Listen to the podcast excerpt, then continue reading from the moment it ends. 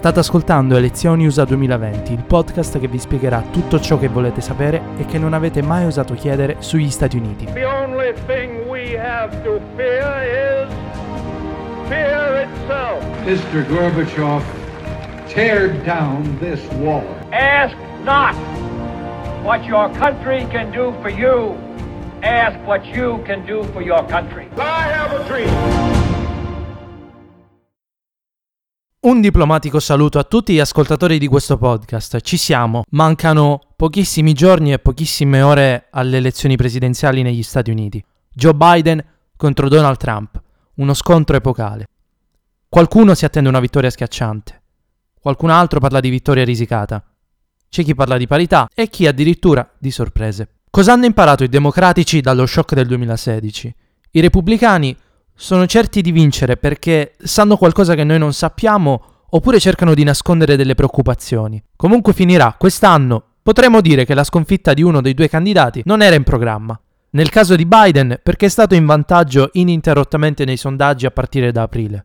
Per quanto riguarda Trump, invece, prima della pandemia nessuno avrebbe scommesso un centesimo contro la sua rielezione. Ma quali altri candidati hanno perso in maniera del tutto inaspettata in passato? Scopriamolo. Il primo della lista è un nome che forse non vi dirà molto. Negli anni 30 e 40 il Partito Democratico era praticamente imbattibile. La Grande Depressione aveva portato il Partito Repubblicano in una lunga crisi, soprattutto di leadership. Molti pensavano di poter sconfiggere Franklin Delano Roosevelt non nel 32, ecco, ma sicuramente dal 1936 in poi.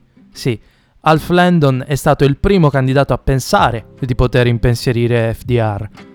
Eppure, non gli andò affatto bene. Quando Roosevelt venne a mancare nel 1945, il suo vice Harry Truman si trovò in una situazione che non si sarebbe mai immaginato di vivere 90 giorni dopo il suo insediamento. Il suo mandato non fu affatto rose e fiori a causa di alcuni tagli del New Deal e delle azioni militari in Asia, divenne rapidamente impopolare. Sorprendentemente però Truman decise di candidarsi per un secondo mandato, andando contro le sue stesse intenzioni annunciate all'inizio del 1946. Il suo sfidante era lo stesso che nel 1944 perse contro Roosevelt, il governatore di New York Thomas Dewey. Nel 1948 i media prestarono poca attenzione alle folle che assistettero al tour del presidente Harry Truman. Tutti puntavano su Dewey. Una volta iniziate le elezioni, il Chicago Tribune scrisse il suo famoso titolo in prima pagina. Dewey sconfigge Truman. Ma il Tribune non fu il solo ad annunciare la sconfitta di Truman. Il Washington Post attaccò un cartello sul suo edificio, scrivendo: Signor Presidente, siamo pronti a mangiare il corvo quando vuole servirlo. Non furono soltanto i giornali conservatori a prendere in considerazione le possibilità di Truman di vincere.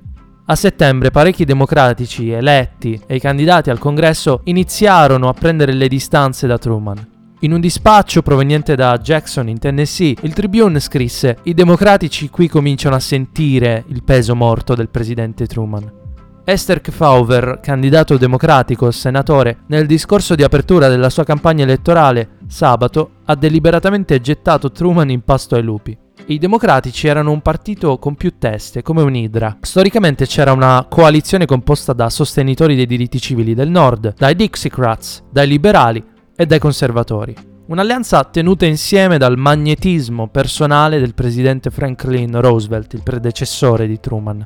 Ma nel 1948 le prime elezioni dopo la morte di FDR portarono Truman alla presidenza, ma nel 1948 l'ala meridionale non fu l'unica fazione ad abbandonare Truman. Anche la sinistra temeva che il presidente non avrebbe proseguito con le riforme sociali del New Deal. Formarono quindi un partito progressista e nominarono Henry Wallace, un altro ex vicepresidente democratico. Alle elezioni di due anni prima, i repubblicani avevano conquistato il controllo del Senato e della Camera dei rappresentanti.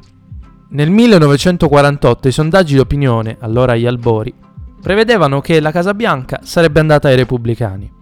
Un sondaggio di Elmo Roper, condotto subito dopo la festa dei lavoratori, rilevò che gli intervistati preferivano Dewey a Truman con una percentuale compresa tra il 44,3 e il 31,4%. Quando Truman portò a termine il suo tour di 31.000 miglia per la campagna elettorale il 31 ottobre, il Tribune lo descrisse allegramente fiducioso della vittoria, ma che il suo ottimismo superficiale contrastava con l'atteggiamento nervoso di chi lavorava per lui. Alla vigilia delle elezioni, sotto il titolo Landslide Predicted for Dewey Warren, il Tribune si aspettava che i repubblicani andassero verso una vittoria con circa 400 grandi elettori.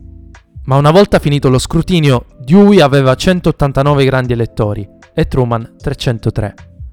Truman vinse anche il voto popolare, con 24 milioni di voti contro i 22 milioni di Dewey. In piedi sui gradini del tribunale della sua città, Independence, in Missouri, Truman disse a una folla di 30.000 persone: Non è stata la mia vittoria, ma una vittoria per il Partito Democratico e per il popolo.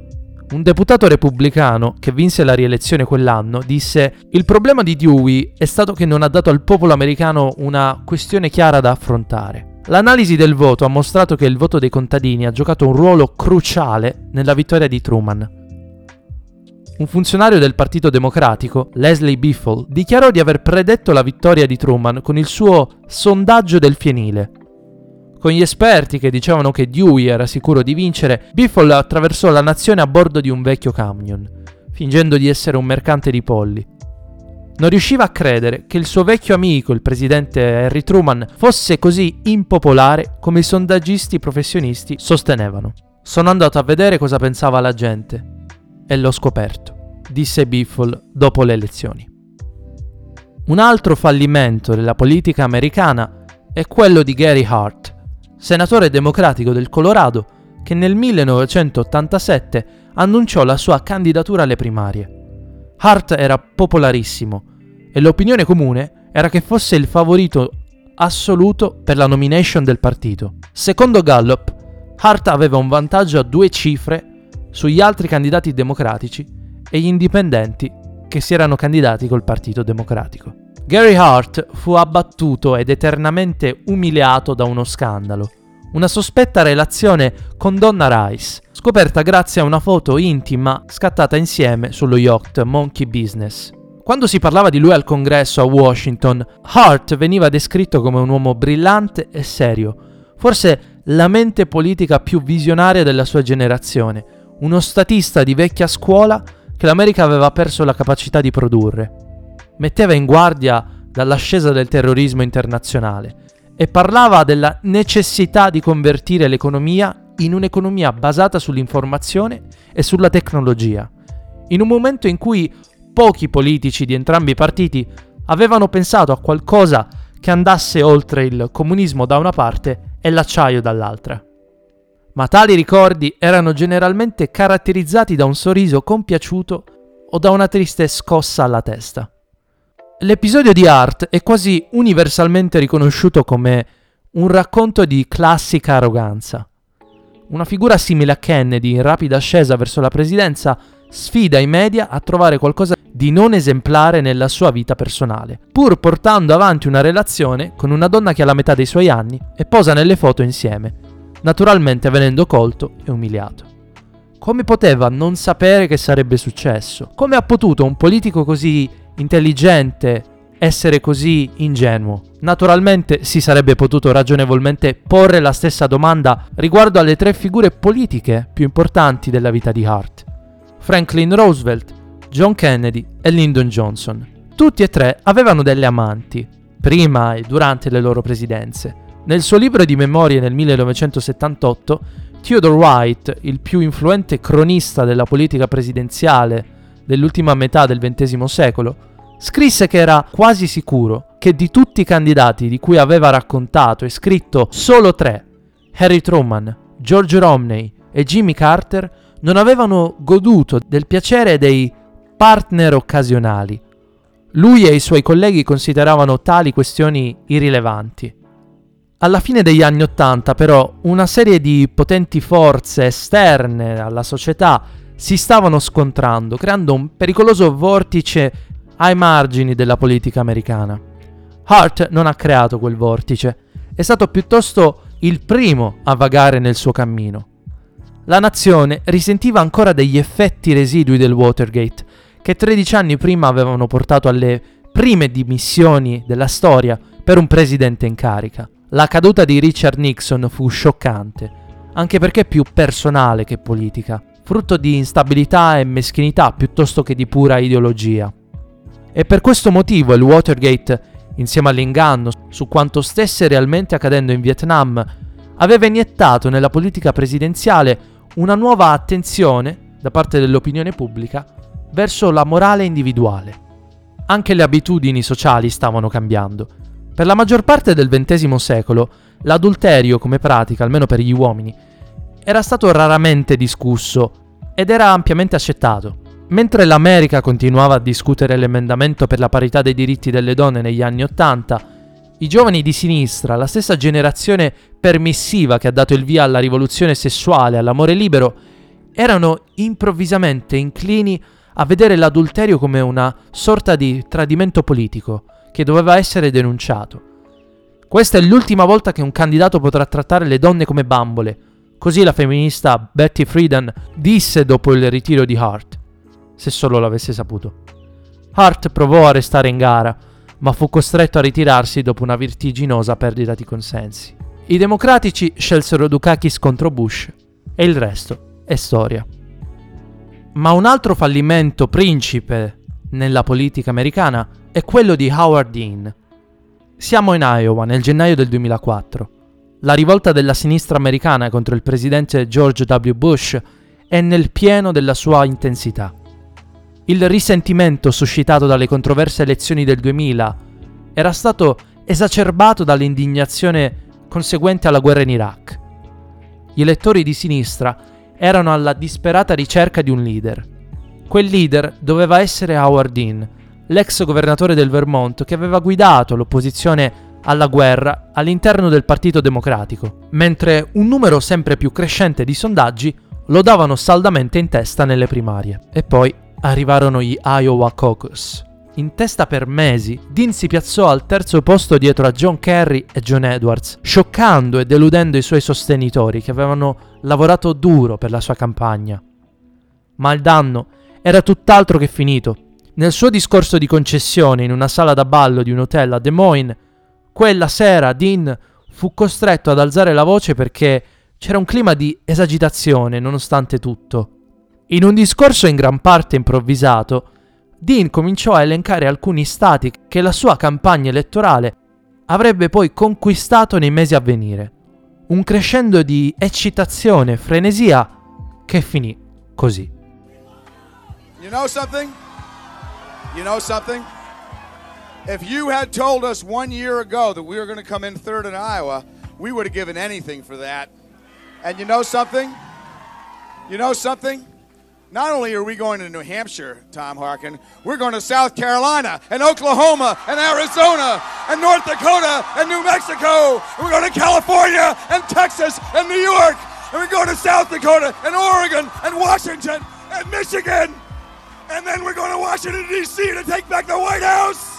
Yeah!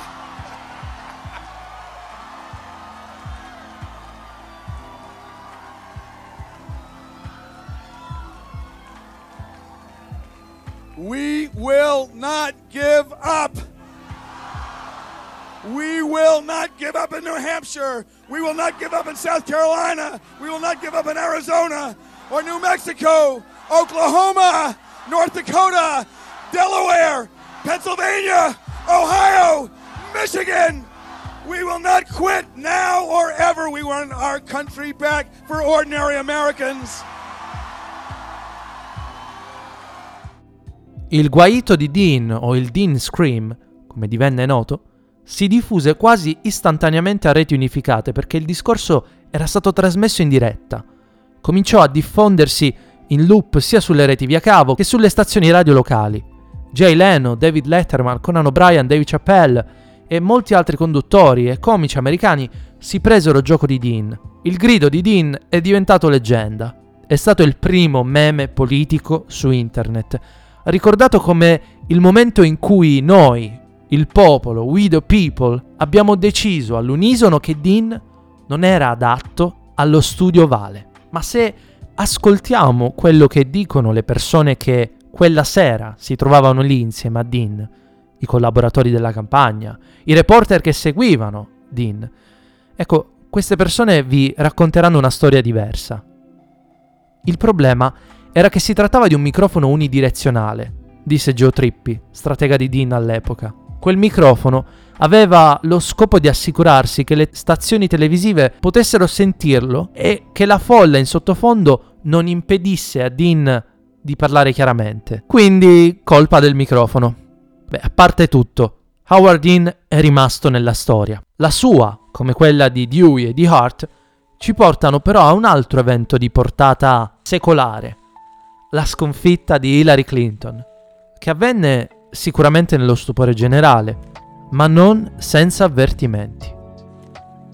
La famosa lettera del direttore dell'FBI James Comey al congresso, con cui veniva riaperta l'indagine sulle email di Hillary Clinton, aveva già convinto molti elettori indecisi a non votarla, se non altro perché confermava quello stereotipo di candidata manipolatrice, disonesta e inaffidabile.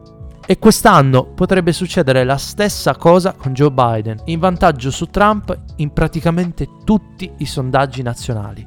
E come al solito ci scervelleremo, qualora succederà, su come sarà stato possibile, quale fattore potrebbe influire sul fallimento di una campagna che sta giocando solamente per vincere e non per difendere un vantaggio che esiste solo nei sondaggi. Bene, io vi lascio con questo dubbio alla vigilia di un'elezione che è stata definita la più importante della vita, la più decisiva, a volte è stata paragonata a un eventuale punto di non ritorno. Sarà l'America a decidere se premiare il presidente in carica con altri quattro anni di mandato o se ripetere un altro fallimento per i democratici. Noi ci sentiamo venerdì prossimo e vi auguro che passiate un'intensa election night, anche se non escludo che possa trattarsi di una settimana. A presto!